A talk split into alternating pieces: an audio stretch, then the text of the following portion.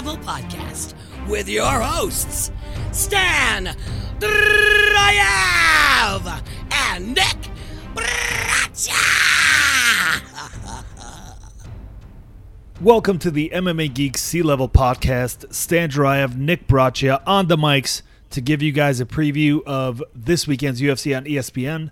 We're going to talk about last week's UFC 250, where Amanda Nunes defended her featherweight championship, and and this is going to be interesting.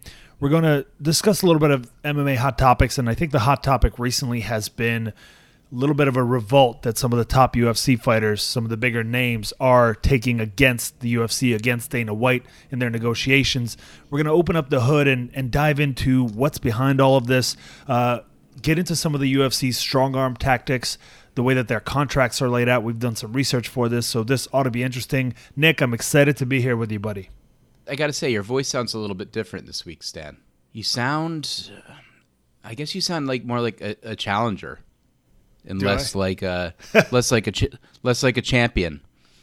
Because again, for the second time in four weeks, and what really should have been the third time in four weeks, you were defeated by my analysis and picking prowess. And I just wanted to offer you this opportunity, um, since picking doesn't seem to be your sweet spot, your foray at the moment. where if there's like things in your life where you need help with picks, for example, if you and your lovely wife are making some dinner and you're not sure what song to play, text me. I'll make the pick for you. I just feel like Marvin Gaye is not really our thing. If you're looking, I, we could talk about that later. I've got some. I got some ideas.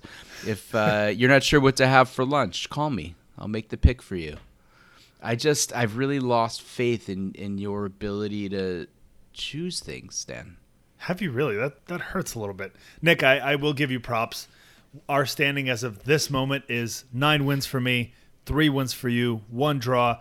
You really did prioritize your picks very well. I am impressed by it. You picked the right fights at the right times. And what's funny is that we disagreed on two fights, and I was right about both of those fights that we disagreed on. So my overall record ended up being eight and four, yours six and six. But you picked the right fights in our game.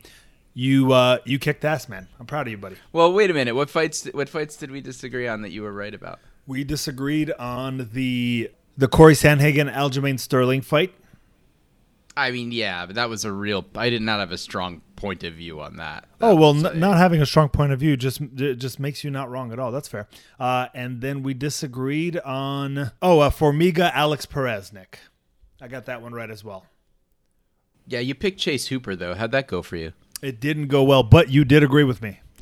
Uh, some of the ones. I, here's the thing. Then, if you're gonna if you're gonna start counting this as an insurance policy for when you oh, lose, it's not an insurance policy. You won, Nick. You won in the electoral college, even though I got the popular vote. Fair is fair. Well, I'm gonna I'm gonna fo- I don't focus so much on the on the popular vote. I know you shouldn't. I go I go deep on specific fights. So when I'm agreeing or disagreeing with you, it's not it's not passionate. It's kind of like it's going with the flow, man. Um, but maybe I'll go with the flow less, and I'll and I'll challenge you a little bit more so that you can lose two ways. I like it, Nick. Nick, I've only got three times as many wins as you do this season, so I look forward to you racking up. Always the past. Always the past with you.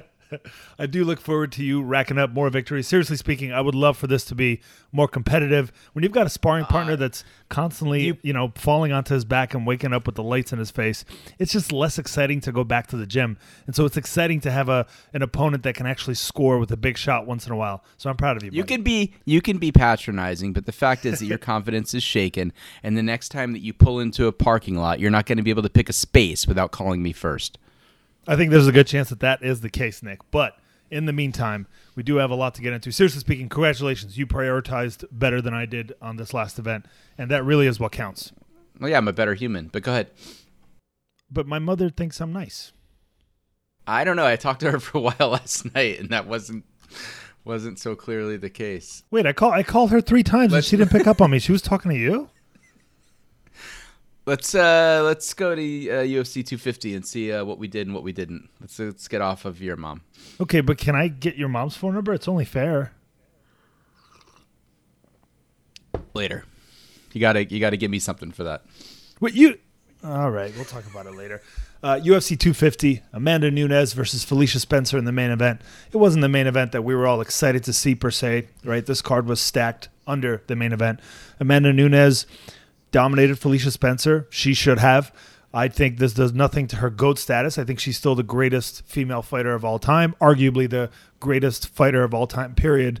And I think the Felicia Spencer win did nothing for that. Felicia Spencer's a tough girl. She hung in there. She, you know, didn't truly stop trying, but it did seem like all hope was lost by, I would say, the late second round of that fight. It just was clear that Amanda Nunes was going to be able to do about whatever she wanted, except finishing. Felicia Spencer's a mentally tough girl. She's durable as hell. And she toughed it through like she did against Cyborg. Questionable booking in a weight class that only exists because of a fighter that's no longer with the promotion. Yep. Um, a, a, a talented grappler and, and fighter who would maybe in the other women's divisions be in the top eight. And for me, it was like watching a pit bull play with a small child. It was not. It was not. The fight wasn't much fun to watch. Uh, No. It was not. Compe- it was not competitive. Nunes had fun for 25 minutes, but she absolutely did what what she wanted to. She beat her everywhere. There was no chance, and I I get it. And Spencer didn't seem to be out of sorts at the end of the fight, but corners have got to start calling stuff. Like after three rounds, there's no there's no path to victory. It's not like she's got you know, a, a Dan Henderson right hand that uh, that Nunes could could walk into. Um, nothing was going to happen, and we did not. This fight did not need to be five rounds. Well, I hear the argument for other fights in, in recent past being stopped before the final bell. I don't necessarily think that's a necessity in this matchup. Felicia Spencer wasn't stumbling. She wasn't taking shots and reacting to them in a certain way. She didn't really stop trying for the most part. So I, I don't think this is a fight that should have been stopped before that fifth round. I do hear what you're saying, but time and again, we've seen in MMA and in kickboxing and Muay Thai, on the rare occasion in boxing, where one fighter's getting their ass whooped for almost the entirety of the fight, only to pull out a last second victory. It's possible. It's happened before. I, yeah, I guess so. I, and I just want to uh, clarify my statement. I don't think that it anything happened where the ref should have stopped in. I think that you know Spencer's corner. Maybe they didn't want to take the opportunity away from her, but it's just there's it does not take a keen MMA eye to see that there. I just don't believe there was. I know those sorts of things have happened, but not not with the skill set, the energy left, and the opposition. I do not believe, short of Nunes, Nunes tripping um, or getting like her toe caught in the cage or whatever happened to Jon Jones versus Chael Sonnen, which almost resulted in a fluke victory. There was no way that Spencer was going to win unless Nunes hurt herself. I mean, keep in mind, just several fights ago with that 135 pound women's division, Miesha Tate, who was getting her ass whooped by Holly Holm, ended up turning out a, I think it was fourth or fifth round submission out of nowhere. It is possible. Miesha Tate was a superior grappler to Holly Holm by far. I'm not convinced that Felicia Spencer's a superior grappler to Amanda Nunes based on what I saw in that fight. No, I, I don't think she's an overall better grappler, but I do think if she were on top and uh, wasn't exhausted, and I'm not sure that she was in the end of that fight, I think she certainly could have won a round from her. The problem is getting on top against Amanda Nunes. This incarnation of her is tough. This is kind of like back when Demetrious Johnson ruled over the flyweight division. He kept having to fight people that one day may be ready to fight him and one day may be ready to unseat him. Henry Cejudo being that example. But he kept fighting them at a point when they were simply not ready to compete for a UFC title, when they should have been six or seven fights away from that. And that's kind of the situation we were in here. You made a good point. The reason that the division exists is because uh, Cyborg was in the UFC. But now the reason it exists is because Amanda Nunes gets to kind of stake claim to defending titles in two separate divisions. I'm hoping that's probably the end of it. Although it would be unfortunate to see girls like Felicia Spencer get cut from the UFC because the division no longer exists. Bottom line is that there are no other really solid, notable fighters at 145 outside of Cyborg. And uh, yeah, Amanda Nunes needs to continue, I think, her trek at 135. Maybe eventually we can see another fight between her and Valentina Shevchenko. But in the meantime, the queen stays the queen, Nikolai. Yeah, and I well, you know, we've argued about this on other shows. Uh, I think that what she's done since UFC 200 and even a little bit before then is the I'd argue that it's the greatest run in modern MMA against the greatest uh, competition available.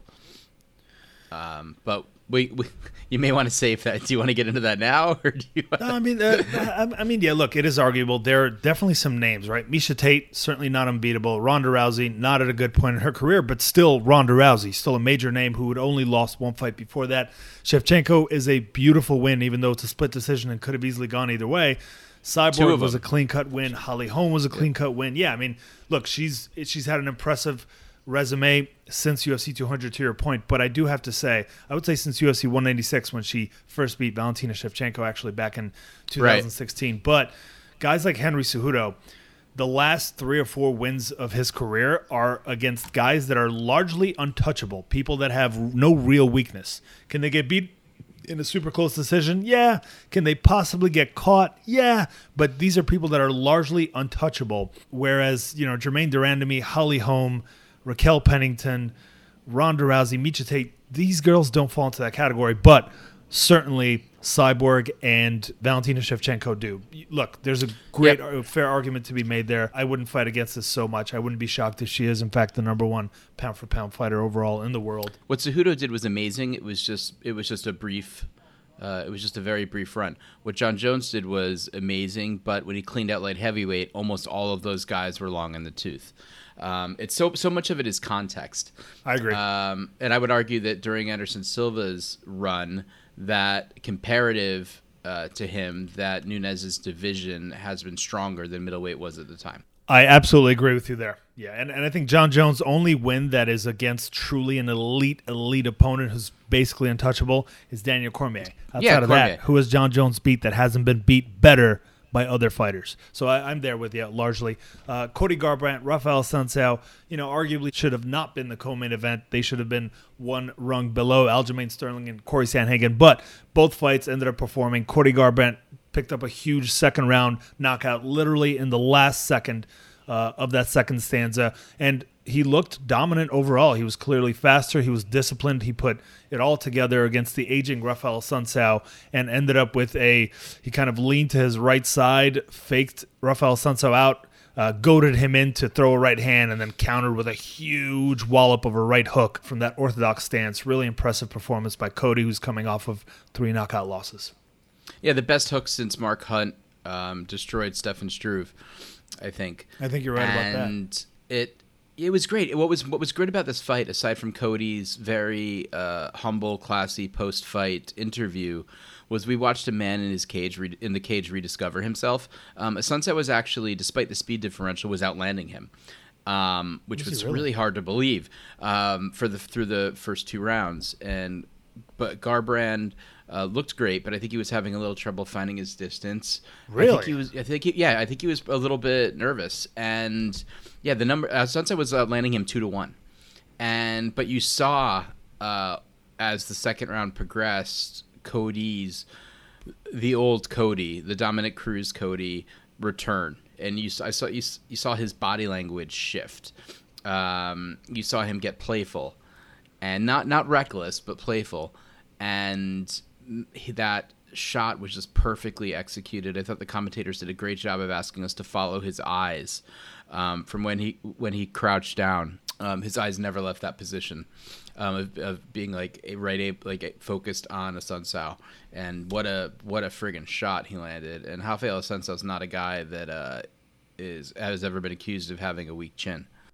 Yeah, the one point I'm going to disagree with you on is as far as the strikes landed, it does look like Assunção outlanded Cody in the first round by one single shot. Assunção landed 9 of 23. Cody landed 8 of 20 in that first round. So Cody had a higher landing percentage, but Assunção landed it by a single strike. And then in that second round, Cody uh, got landed 47% of his 23 strikes, whereas Assunção was only able to get 27%, eight shots of 29. Yeah, look, uh, Assunção was a generally busy fighter. He likes that inside leg kick, but there was no doubt that the heavier, cleaner shots were landed by Cody to me, it looked like there was a big speed disparity, and that was probably to account for most of how this fight went. Uh, good on Cody. I, I would like to see him continue this trek to see if he can stay this disciplined because he certainly needs to. And let's face it, against the heavier hitters at 135, which might just be the best division in the sport right now, against the heavier hitters, it's still going to be a big risk factor. Bottom line is the guy's been knocked out three times in a row in the recent past. This is his first win since back in 2016 when he took that belt from Dominick Cruz. So certainly a lot still yet to prove, I think, for Cody. But it's good to know that he's still in that top seven, top eight range. And unfortunately for Assunção, who's been a perennial top tenor, it looks like he's kind of on the outs with that. I wouldn't be surprised if they match him up with somebody like O'Malley, who we're going to speak about very shortly. Aljamain Sterling, man, he went in there. This was supposed to be a really close match fight that could have gone either way with Corey Sandhagen, and I had trouble picking it. Um, it seems like Aljamain Sterling is back to his takedown game. I think he's if not the best, one of the best grapplers at 135. Corey Sandhagen had a bit of a scramble fest in that second round with the aforementioned uh, Rafael Assunção. And Aljamain Sterling, all he needed was one takedown, took his back, choked him out. Good night. A minute 28 into the first round. Aljamain Sterling is elite. He might just be the very best 135 pounder in the world, not named Henry Cejudo. So I look forward to seeing him matched up with the winner of the Jose Aldo Petr Yan matchup that they're uh, organizing for the title in the near future. Yeah, he looked he looked like a million bucks. Uh, he's an elite athlete. That's that's very clear, and credit to him. His comp his confidence seemed off the charts. This is a guy who a couple of years ago was on the receiving end of, of a highlight reel uh, head kick defeat Yep. And a lot of guys, a lot of guys don't bounce don't bounce back from that. And that was against Moraes, if I'm uh, Melvin Moraes, if I'm if I recall. You're correct. Uh, and man, you never would have guessed it. He had the poise and the confidence of an undefeated fighter, and f- frankly, I can't I can't see Yan or Aldo um, stopping him. I agree with you. I would favor him over either of those guys. Although Aldo really, really, really hard to take down and really hard to outstrike in the first couple rounds. So if Aldo can land a couple bombs, maybe that chin that failed him against Moraes will uh, haunt him again. But really looking forward to seeing him compete at this level. It's exciting to see him finally getting his dues. He's 19 and 3, man. That's a really impressive record, especially considering uh, two of those three losses are extremely close split decisions that could have gone either way. Another close one on paper that turned out to be extremely close in reality. Neil Magny got a decision over Anthony Rocco Martin. This is one where, you know, I, I, had a lot of trepidation, a lot of trouble with the pick. You ended up confidently investing in Neil Magny, and MMA Decisions has the majority of journalists giving the edge to Martin. I thought Martin won those first two rounds, and then Magny clearly took over the third. What were your thoughts on that one? Yeah, I thought it. I thought it was really close. I mean, it actually made me wonder if um, judges have to put in their decisions um, as the rounds go, or if they're able to tweak them. It's round by round, I believe. And are they allowed to go back and tweak? No, or absolutely not. The, the entire point of them giving up the the round by round scorecard is that they can't go back and, and change it. Okay, then yeah, I was a little bit surprised. I thought the I thought the first round was clear for Martin. I thought the second round was closer. I thought it was probably Martin, but I saw how it, how it could be Magny. Um, but I also thought that could have been colored by the commentary during the True. second half of that round. I could see and, that. Yeah. And you know, sometimes takedowns count for a lot. Sometimes they don't. It depends. Certainly, the third round was a runaway. I don't think it was quite a 10-8 because uh, Martin was never uh, in serious trouble but uh, I just I, I was I don't know if it's because he was waiting for Martin to tire or what, but Magny should have uh, stepped on the gas. He's clearly was able to step on the gas, and I thought he should have uh, picked it up more in the second round after essentially giving up the first. Yeah, I, I, think what allowed him to take over in that third round is the fact that Rocco Martin was actually tired. I don't think Magny's the faster guy in most matchups. He's not the stronger guy. He's not the most athletic guy, but that guy will fight at the same pace all five rounds. And if you can't, if you start to falter, he will pick it up and he will take advantage of that. And that's kind of what we saw in that third. If this was a five rounder, Magny no doubt would have taken it. But in the three rounder, I thought Martin had the edge. But again, a close matchup. Sean O'Malley, explosive, clean, beautiful right hand on Eddie Wineland, who generally keeps his chin up. Wineland has 14 losses on his record now, whereas Sean O'Malley has 12 wins, no losses. So Wineland actually has more losses than Sean O'Malley has fights. And the fight worked out about as uh, you would expect it to, given those factors. My guess is that with O'Malley, although he's already, I think, chirping about money, that they're gonna that they're gonna go slow. Um, I could see him against. Uh, let me see, one thirty five. I don't. I don't think they're going to put him in with Cody yet. I think that they see a lot of money in this kid, and that he's going to have. I think is he'll either get a co-main event next or um, a main event against someone who he'll be favored over, and that they're going to build this. They're going to build this guy um, a little bit more closer. It's close to the Conor build. He needs a. Um, oh my God, who was my brain? It fails me. Who was the little the little German Russian fighter? Dennis Siver. He needs a. Sean O'Malley needs a Dennis Siver to beat up. But that's the problem at 135, Nick. I mean, this division is incredibly stacked. Number 15, Nick, is Marlon Vera, who, like, you don't really see a whole lot of holes in that man's game, right? Song Yadong is ranked just above him. Really talented, explosive guy. John Dodson at 13, Cody Stamann at 12, Dominick Cruz at 11. Rob Font at number 10. That's probably the guy with kind of the most holes. They're gonna. That's what I was gonna So I say. can see them matching him up with him.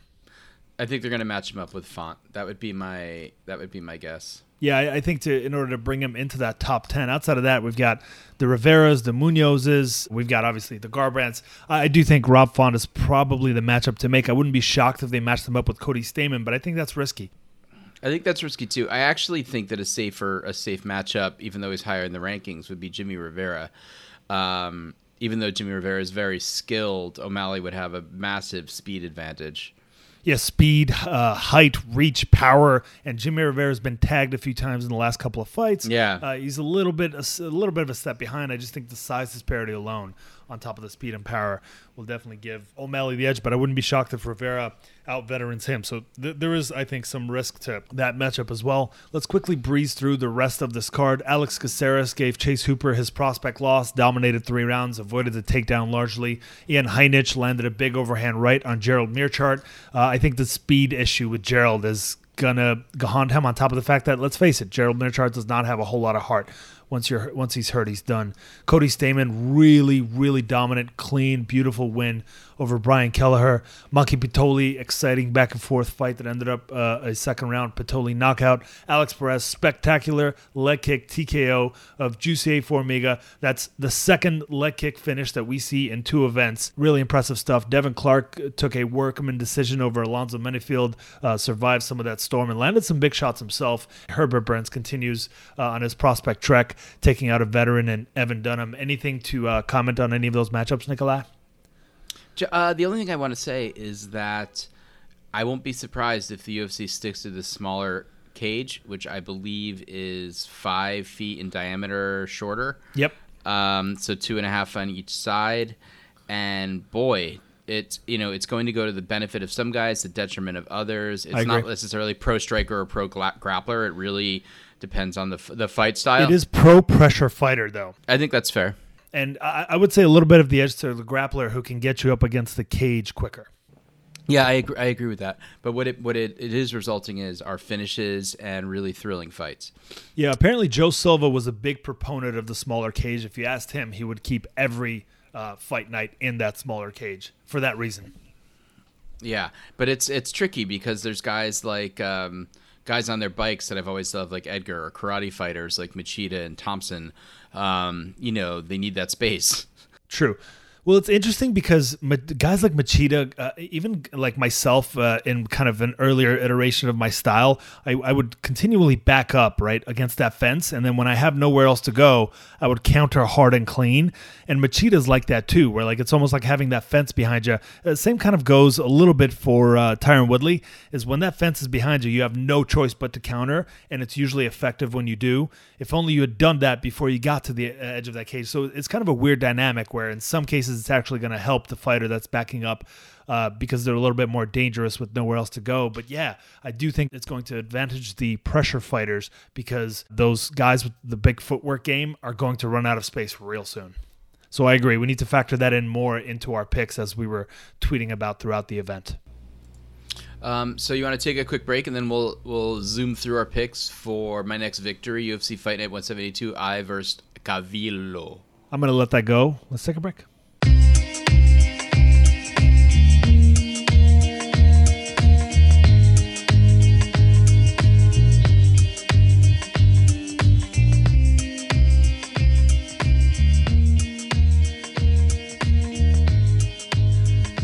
Back on the MMA Geek Sea Level podcast, here to break down and breeze through UFC Fight Night Eye versus Calvillo, which is going down this Saturday night from Las Vegas, from the Apex Center, same small cage. Nikolai, you, my friend, have the first pick coming off of a win. I mean, it just seems like everything's coming together for you, buddy. Talk to me. Uh, we'll see. There's some int- there's some interesting fights here. We've got two fighters uh, coming back to a card who fought just two weeks ago. I believe they're both late replacements. I know Cifers is a late replacement. I'm not sure if Borg is or not. I, he must be. If he fought two weeks ago against somebody else, this must be you know it's been a late replacement. Well, I'm not seeing for Dvalishvili. I'm not seeing like a different opponent that was set up for him before. So there's a chance that they just put this. I mean, a lot of these events Yeah. are literally getting put together uh, last minute. Yeah, this does feel a bit like this isn't to knock any of the fighters. It feels a little bit like a flea market card of like, hey, who can we throw in and what makes sense? And there's certainly a bunch of fighters who are on the cusp of their release, um, should they lose. Um, but it's a fight, you know, it's a fight fans card, and there's lots to see here. And there's a pick that I'm sure is going to be your second pick that I want to pick, but I've got to go with the largest favorite on the card, um, uh, Julia Avila. Um, who's fought uh, much, I think, much better competition um, to take on the un, to defeat the unranked uh, Gina Mazany. That'll be my first pick. Yeah, I'm there with you. Julia Vila's a real prospect, and Mazany's not that great of a fighter. Right there with you, buddy. I am going to take as my first pick uh, Merab Dvalishvili to toss around Ray Borg. It just seems like Ray Borg is a little bit small for the division, and Dvalishvili has an average of like eight or nine takedowns per fight. It's insane. That was my second pick, which I really wanted to make, but I couldn't. I just felt like I couldn't. Uh, I would have made that my first pick regardless, to be honest with you. you would have made Devish- Devishali Borg your first pick. Yeah.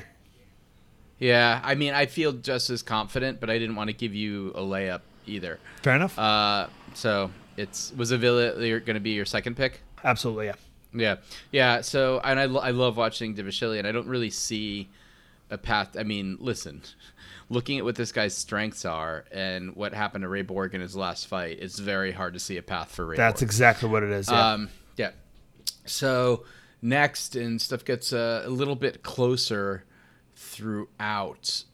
So looking at everything right here, I'm gonna I'm gonna pick uh, a fighter I like quite a bit because I think finally he's getting a. Uh, I don't want to call this a showcase fight, but he's been thrown a, a tough hand, and I think he's he's improved maybe more than any other fighter over the last five years. That's that's not true. Justin Gaethje, I think, is is the guy for that. But I'm going to pick Andre Fili over Charles uh, Jourdain.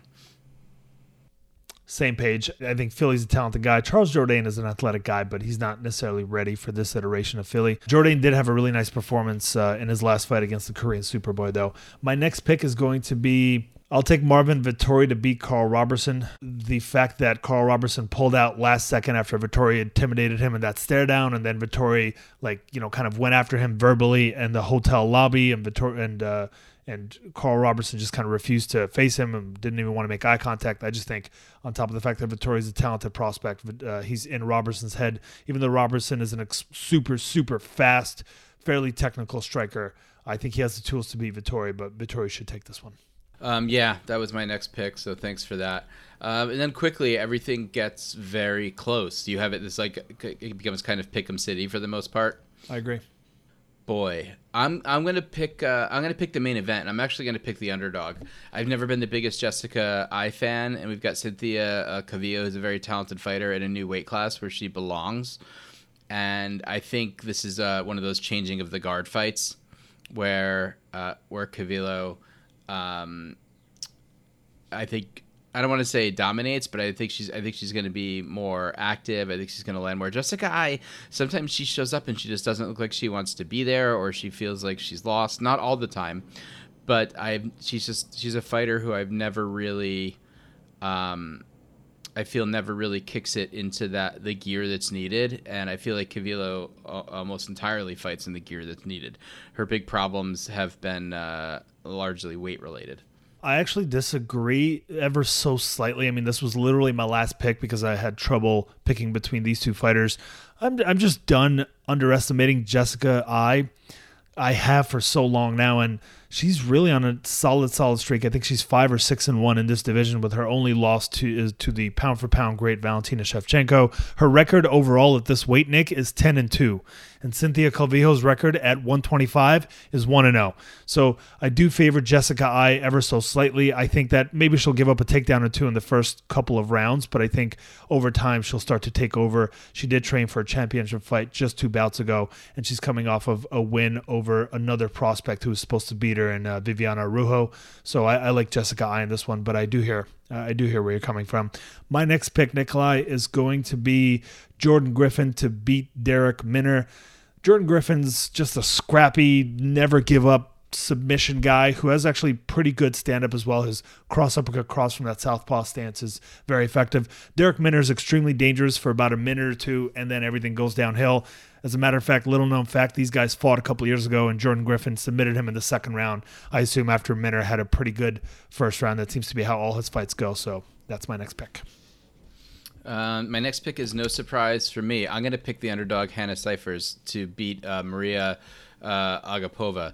You know, I watched some. T- uh, Cifers was looking really good against Mackenzie Dern until she wasn't. She rushed in um, on a on a BJJ black belt, um, and basically she basically Brock Lesnar uh, herself. Reference to his very first UFC fight against Frank Mir. I hear that. I think I watched some tape on Maria, and you know she hasn't fought UFC level competition. Cifers is ju- is still just on the cusp of being UFC competition. Uh, Maria fights almost like a like a Tony Ferguson. Like she's super aggressive, um, punches from creative angles, rangy. Doesn't necessarily seem like she has a ton of power, but she's got good volume. Um, but she needs, I think she needs distance, and Cifers is going to be in her, right up in her face, punching her in the face. And as we've seen in all of her fights, the kid's got some pop uh, for the weight class, and Maria's not, you know, isn't. Um, she's not sort of stoutly built. I, I can see Cifers landing and, and, hurting her. I feel like some of the creative and aggressive striking that uh, Agapova's used at um, in other divisions against lesser competition, that she's not going to get the opportunity to style uh, against Hannah, uh, I'd be much. And I think one of the reasons probably why Hannah Cifers took this fight is, um, although I've seen Agapova win a fight by rear choke, it was following like a liver kick and lots of strikes. Um, I don't think. I think she was. I think she's probably eager to slug it out, and I think there's a little chance of her um, getting uh, taken down and subbed in this match. I disagree with the pick. Um, I just feel like Hannah Cifers is very fortunate to be two and three in the UFC. She should probably be one and four because that Pollyanna Viana decision went her way, and it probably shouldn't have. Uh, her other win in the UFC, that's a clear cut victory, is Jodie Esquibel, who might not actually have a win in the UFC at all. So I just feel like Hannah Cifers is not a very good fighter. I know you have a little bit of a soft spot for her, but I, I like her opponent here. Agapova's extremely tall. She's five six to Hannah five one. She's going to have a six and a half inch reach advantage over her. She's a southpaw on top of that. She trains an American top team on top of that. So I do favor Agapova, but certainly Cifers, you know, she only really, Cifers only loses to like really, really solid 115 pound fighters. I also don't like the fact that this is one weight division up for her. So I disagree. I'm glad you made the pick this early. Quickly, Nick, who do you favor between Jordan Griffin and Darrick Minner? Oh, I favor Jordan Griffin. Cool. I'm going to take Anthony Ivy to beat Christian Aguilera. I didn't realize there was a male version of Christina Aguilera, and I'm very excited about it. I wonder if he has the pipes. Uh, Anthony Ivy is really impressive. I watched a little bit of tape on him. Trains with Brazilian top team, which I'm not super familiar with in Texas, but uh, really solid stand up good takedowns, good ground game. Like he just seems well put together, and he seems to be more than just a jack of all trades. He's like a step above just being pretty good at those things. So I like him over Christian Aguilera, who, while he's like a strong, powerful, like like just beefed up guy, he doesn't necessarily have the best chin, and Ivy hits really hard. And on top of that, I think if Ivy can get on top, he can he can do some things. Uh, Aguilera doesn't really offer a whole lot from that position. Both guys making their UFC debuts. Who do you favor in that one? So let me uh, uh, off topic for a second. let me ask you, how old is your daughter now? She is nine months, Nikolai. All right, so it's taken you nine months to land your first truly embarrassing dad joke. Oh, it's my friend, you can ask my wife about my daily dad jokes, Nikolai. It's my expertise. That was, that was that was terrible. it's all I've got. anyway. no, you're also you're also tall. You've got range. That is um, true. So I'm I'm gonna I'm gonna go with uh, Anthony Ivy as well. Cool. Next pick, buddy. Uh yeah. Um. Oof. No, neither one of us want this Benoit Nam fight. No, I don't think so. Um, such a such a weird one. Um. I'm gonna go with uh, Kevin Aguilar over Charles Rosa. Didn't Rosa just get tied into a pretzel like really recently? Uh, he actually made it to decision, but that was on the ground. Aguilar is not a ground guy at all. Yeah, no, I know. I was just was, I was making sure it was this, it was the same. He, was he's the another guy. guy. that's coming off of a recent loss, actually. Yeah. Yep.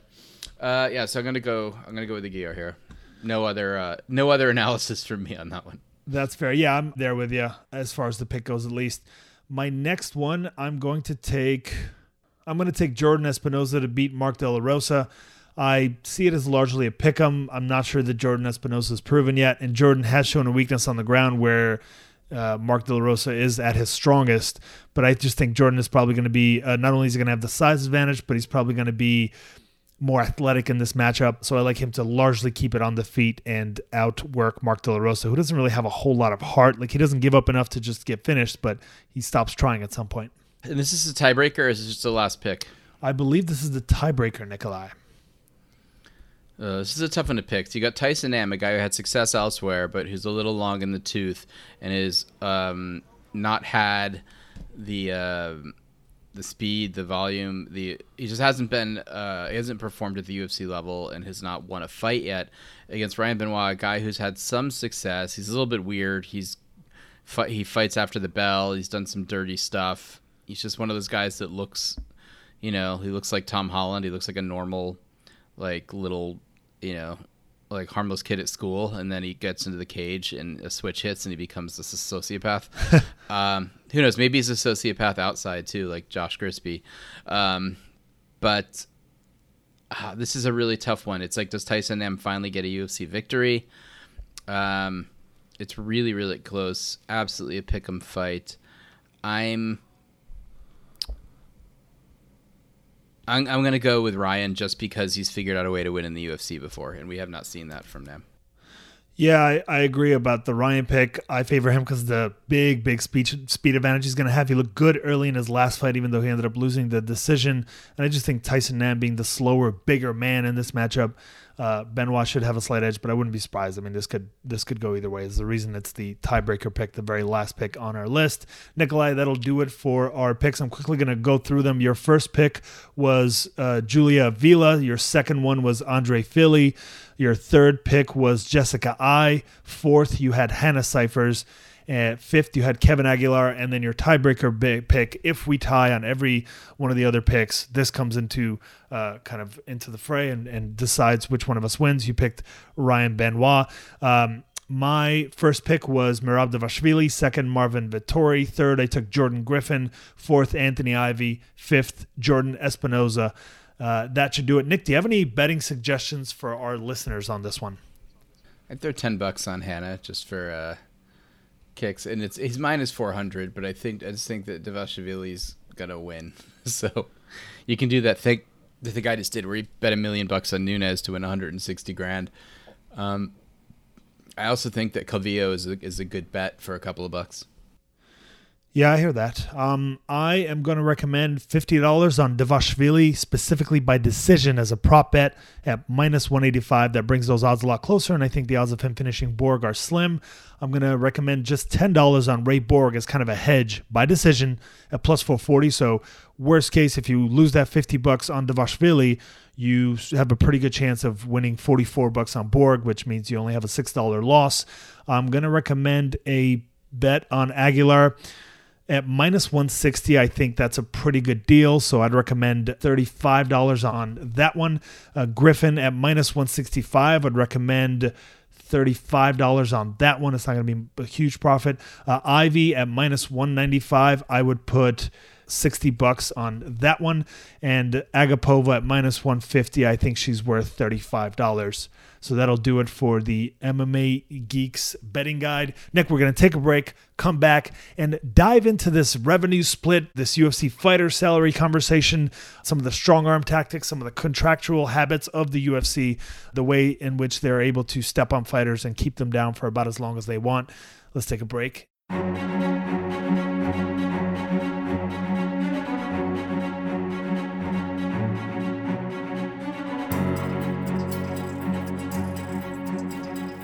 Back on the MMA Geeks Sea Level podcast, we want to dive into this subject of the UFC fighter revenue split. And, you know, obviously we've had recently several fighters come out and, and speak vehemently against the UFC's practices in negotiations with the UFC. Henry Cejudo claims he's retired, which I don't buy for a second. And it seems like it's largely because he is not getting paid what he thinks he deserves. Jon Jones is kind of protesting against the UFC and taking the stance that like when the UFC is ready to pay something serious, I am ready to fight. Until then, you can have somebody else compete for my title. Jorge Masvidal is willing to literally publicly spat with Dana White and the UFC in order to demand some serious money in this matchup. Conor McGregor talks about, you know, retiring for the third time. Nikolai, three fucking times in the last year and a half. Like, that is literally record breaking. And by the way, that asshole had to take all the attention from Amanda Nunes and UFC 250 as he tweeted his quote unquote retirement right as the event ended. Sean O'Malley talked about his lack of pay and how he'd like to be respected a little bit more. So, you know, I, I looked into the revenue splits in the different sports, Nick, and in the NFL, the players get 48.5% of the revenue. In the NBA, they get between 49 and 51%. So let's say 50%. In the MLB, it's between 48.5 and 52%. So about 50%, right? The NHL players get 50% of the revenue. In the UFC, Nick, every bit of research I was able to do, the kindest number I was able to find is 18% that the fighters get that much of a split, that small of a split. And and the the worst number I saw is 10%. We have the situation where in every other sport, Nick, players, fighters get half. And in the UFC, fighters get between 10 and 20%. It's no wonder. And, and I'm surprised it's taken this long for this sort of thing to happen. And I hope these guys actually stick to their guns and get what they feel they deserve. Yeah, there's a lot of things going on here. And I was reading a quote from, you know, from Gray Maynard um, about how with his, his second Frankie Edgar fight, his camp cost 20K and he made 26K. And he got a he got a 100K bonus um, but he described that bonus as hush money because he would have been broke without it, fighting in a, a main event fight following a you know following a fight of the year. Um, it's you know the without diving in, into the math too much, I look at the pressure that the UFC, UFC exerts, and it reminds me a, bunch of how the uh, WWE is run.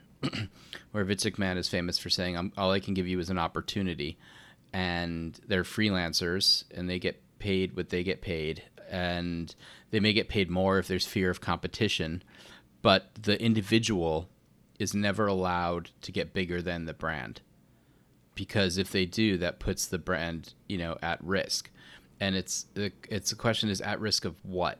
Well, look at look at boxing. Um, bo- the popularity of boxing globally, and certainly in America and also globally, has ebbed and flowed based on stars because there is no organized brand. There is no brand for boxing.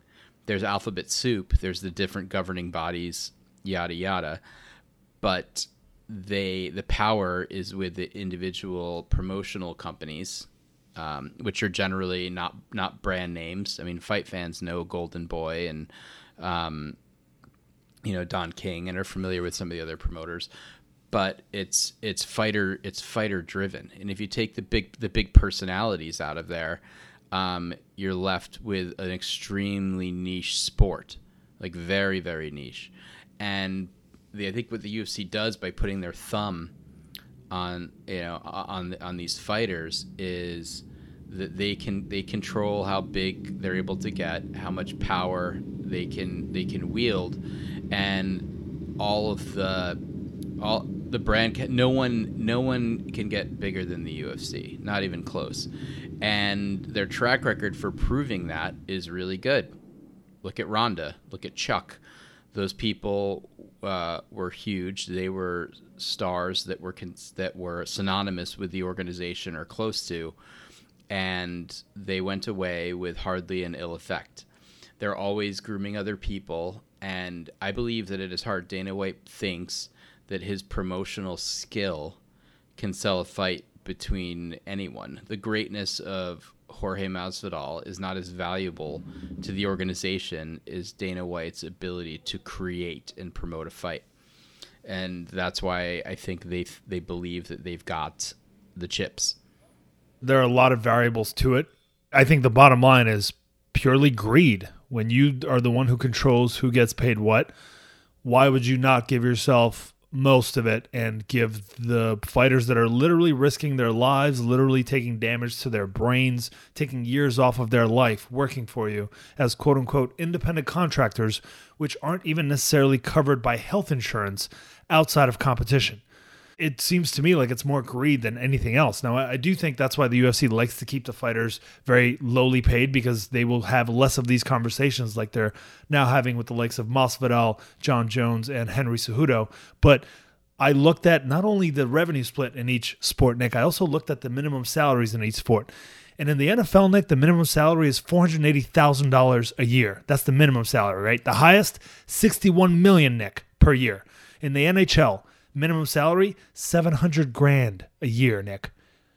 In the MLB, lowest salary, minimum salary is $563,000 a year. In the NBA, Nick, it's 900 grand for the first year and then 1.5 million and up after that. The average household income in the US is around 45k per year, Nick, and over a third of UFC fighters make less than that. And with incredible expenses. Yeah, with big expenses, with having to have other jobs in order to supplement their training. Like, this is not, you can't compare this sport to the others if the fighters are making pennies to the dollar.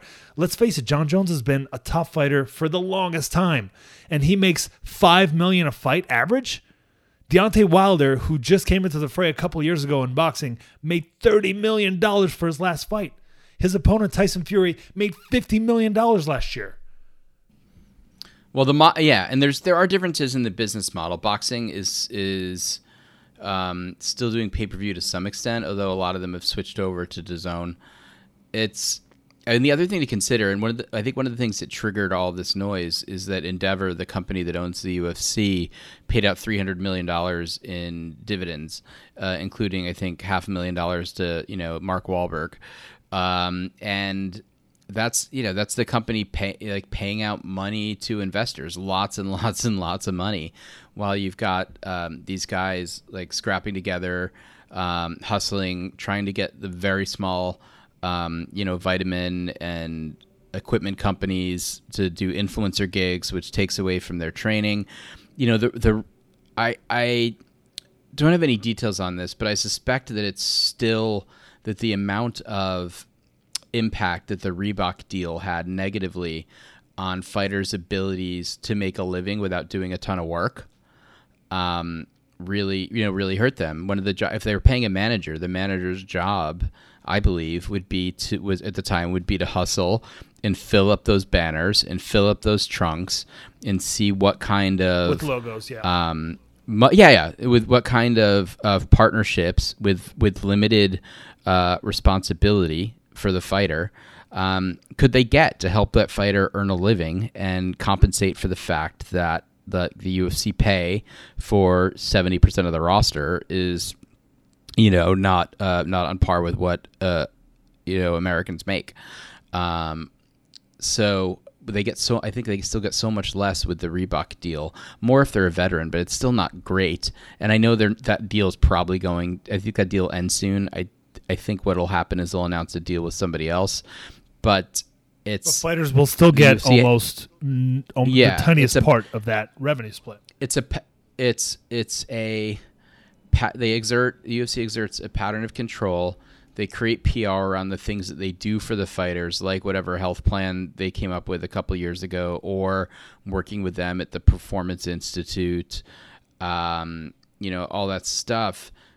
And you know, you get you do get to see the difference it makes for for some fighters. Like obviously, I follow Roxy Modafferi's career very closely, and since she came back off of tough um, and has been on these cards, she seems to be you know living more comfortably. But I think that means stuff like you know got a got like an okay car like can't doesn't have to work as much at other jobs like it's not you know that's that's a that's a fighter who's number five in the world right. in their in their weight class um, and li- seems to live a Spartan aesthetic warrior lifestyle and in a place where the cost of living is not very high and is doing okay you know it's not it's not it's not garage full of cars yeah just kind of getting by and feels feels lucky for that. I, I think I, I, get certainly get the impression that she feels lucky for that. But you've got these other guys who are, and some of them they have you know they have the amazing car. Masvidal has an amazing car. Conor's got all these amazing cars. Like I get that they want the ridiculous money, but I don't feel like it's because they want to be richer. I think it's because they feel taken advantage of, and I can understand that. Listen, it's both. They deserve to get a bigger piece of the pie that they're bringing in. Dana White can sell all he wants this card that's coming up this weekend, but guess what? it's not going to get nearly the views that a Conor McGregor, Jorge Masvidal, or Jon Jones fight would, right? So they bring something to the table, and let's face it, as much as Dana White worked hard to promote Conor McGregor, and obviously Conor McGregor worked hard to promote himself, he didn't work hard to promote Jorge Masvidal and to make him the the well known fighter that he is. Jorge did that over the course of 15 years, over figuring it out in the last couple years how to get that done, and he pulled it off on his own with no help from the UFC outside of putting him in in some matchups, right? That on paper look difficult for him. Let's face it. So yeah, and that's another way that the UFC likes to keep fighters under their thumb is with this bonus structure. You are extremely appreciated for making that extra 50 grand for for getting that knockout, but really you got to take a lot more risk in order to earn a bonus, right? And outside of that bonus, yes, it's incentive. They, they, they yeah, it's like Randian. It's about incentive and opportunity. And anytime someone has mentioned union, they've gotten really pissed off yep. or released people. and they and they pressure but people if, to to to stop with that line of talk. That's like that's the thing is that if the UFC doesn't like you if you're not subservient to them if you're not a Dana White sycophant you are probably not going to get a bonus no matter how much you deserve it. That's part of how that works. It yeah it, it's it's it's kind of gangsterism which I'm not su- surprised by. Um, but uh, the other thing though like I don't want to point out Jones and McGregor and Masvidal and Cejudo to be saints if they really cared. And the fact of the matter is that who they should care more about are their training partners and their very competitive um, teammates who are, have not had the, the, either the promotional luck or the right matchups or are not quite at the skill level but are still obviously elite mixed martial artists and if those five or six or seven or ten men and women who really do as a collective could um, impact, you know, the UFC can lose uh, can lose a Chuck, it can lose a Ronda, can it lose a Jon Jones, a Cejudo, a Conor, a Masvidal, um, you know, a, a, a, a Shevchenko um, all simultaneously. If those fighters unite and say, like, listen, we need reform, uh, we need a union to take care of everyone, make sure people have the living wage, make sure people have access uh, to the same level of um, healthcare and potentially training to to even the playing field a little bit more.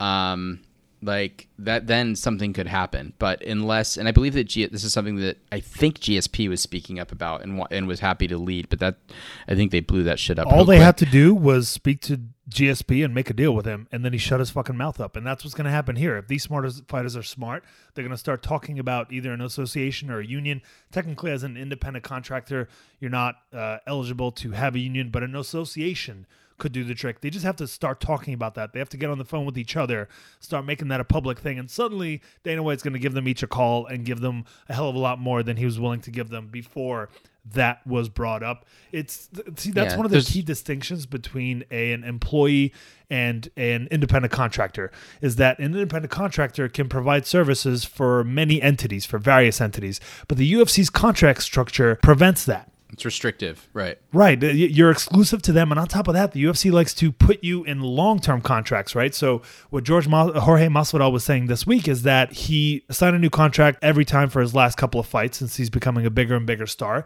And the way it works is the UFC refuses to have him sign a three or four fight contract. It's got to be eight fights or nothing. And that way, they have you by the balls. If your career's just jumping off, they don't have to renegotiate with you. You can either fight or you can retire. And that's kind of the stance that Dana White takes with each of these guys. He starts saying some bullshit like, oh, well, uh, he doesn't need to fight. He can retire with all the money he's made. No, he can't. That's fucking bullshit.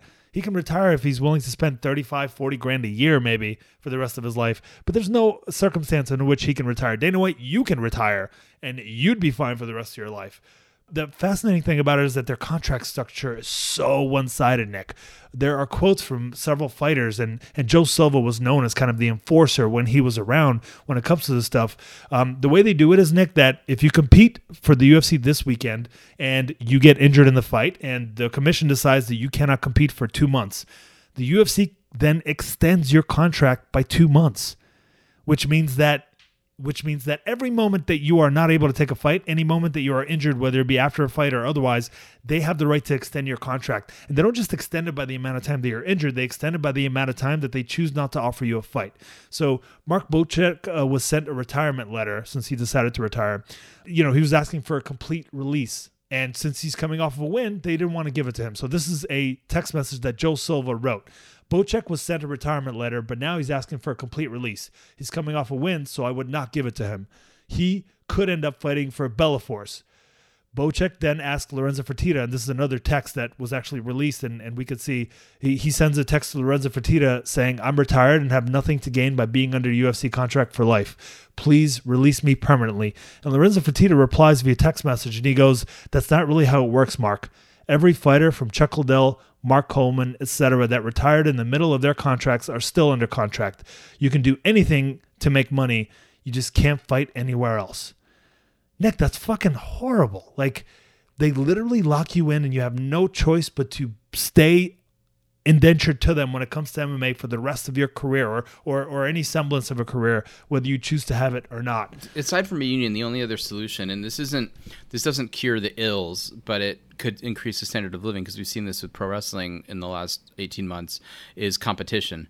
Um, I mean, right now, Bellator, even though I think their contracts are pretty good uh, comparatively, um, fueled by their, their TV deals, but I don't, um, there isn't real there isn't real competition. There isn't another major player with super deep pockets who could go where Dana has to feel like he needs to lock people up, know, uh, you know, because they've got other better offers. They lock people up for eight fights. I mean, lock people up in a good way. I mean, if someone's up for, if someone's contract is up, oh, I see, I see. To, to make a good offer. yeah, who else are they going to negotiate with? There's part of the problem is that they don't let your contract go up. What they do is like if you have two fights left, they used to let your contract go up, right? And then they realized we lost some pretty big talent and we're allowing Bellator to, to take a piece of the market share. So now what they're doing is they they offer you a fight when you have two fights left. They offer you a renegotiation. And if you don't want to sign that renegotiation, and if you don't want that slightly higher pay that that new contract offers, then they might not offer you a fight for a couple of years. And it's just that simple and then you don't make a living for those two years. Right. My point about the the way that they extend people's contracts every time they're injured, there's a, a text message from Matt Wiman where I think he sent it to one of the UFC employees, and he says, "I'm a little confused about my extension. Can you explain it in simpler terms to me? I was only injured two to three months, and the letter states an eight month extension." Long responded with, "Joe Silva gave me the time frame. I believe it's based on upon when you last fought and when you will fight. Your last fought on October 1st, 2011. You are now scheduled to fight September 29, 2012." Wiman then asks, "So all the months I'm training and waiting patiently are not counted?" Like this is the way that the UFC bullies these people, and the fighters have damn near no rights. They give you the ever so slight increase, and if you don't like that, then you could fight for your old uh, contract rate. We just won't offer you a fight for a couple of years. Um, that's why I think we need the Muhammad Ali Act to be extended to cover MMA. I'm not saying it would fix all the issues, but it would certainly address some.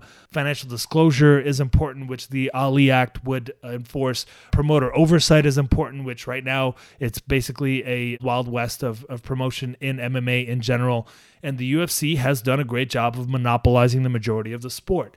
So I really do hope that these guys, I doubt they will, but I genuinely hope that the Jon Jones, the Henry Cejudos, the Jorge Masvidals, the Conor McGregors, I hope that they take a serious fucking stand, demand a shitload of money, and fight it through. And I think that's the only shot that we have of there being legitimate change. I think Conor McGregor has definitely affected change positively in that way in the sport by just having the audacity to demand. And I hope that continues to go in this direction.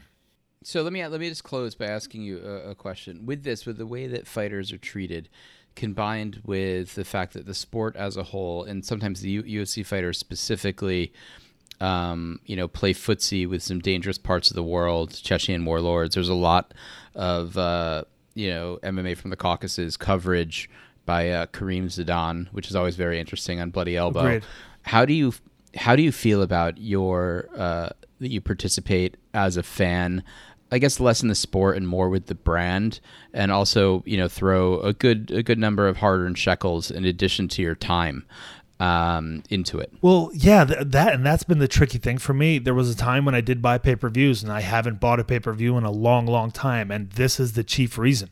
Obviously, it's nice to not have to pay that sixty or eighty bucks or what have you, but the fact that the fighters get such a minute portion of that money, I feel very good about pirating from the UFC and I'm saying it proudly and loudly. And I'm lucky that we only have dozens and dozens of fans to actually hear this conversation. Hopefully, none of them are Dana White. But seriously speaking, like, that's why I support people pirating the goddamn UFC. And if you guys need a link, you tweet at me and I will send you a fucking link to that pay per view and then buy some fighters t shirts. Crowdfund a fighter. Uh, give the fighter support, not the UFC. I'd rather spend that 60 bucks on three t shirts from, from my favorite fighters on an event, man. And again, this is why I've taken a stand a while ago to not spend a single penny on the UFC. I love the sport, so I'm getting a lot out of watching these events. I'm getting a lot out of watching these fighters, and I know that Dana and the Fertittas put all this together and they they built up the sport. I get that, but that does not mean that the people that are risking their lives day in and out don't deserve a major piece of the pie. I'm sure you think about that every time you log into my Fight Pass account. you damn motherfucking right. Although I do pay for ESPN Plus, to be fair cool. I think that's everything. Uh, everything we got for this week, my friend. Yes, sir. Let's uh, let's see how it sh- how it shakes out on Saturday night. Nikolai, I look forward to getting back on the winning track, back to where I belong. You may. I think you might. I think you might. You might have me this week. We'll see. This could easily go either way, Nick, and and that's really the only chance you have. Just that errant decision going your way, and and maybe a disqualification going your way. Let's face it, uh, we know who the better pick is.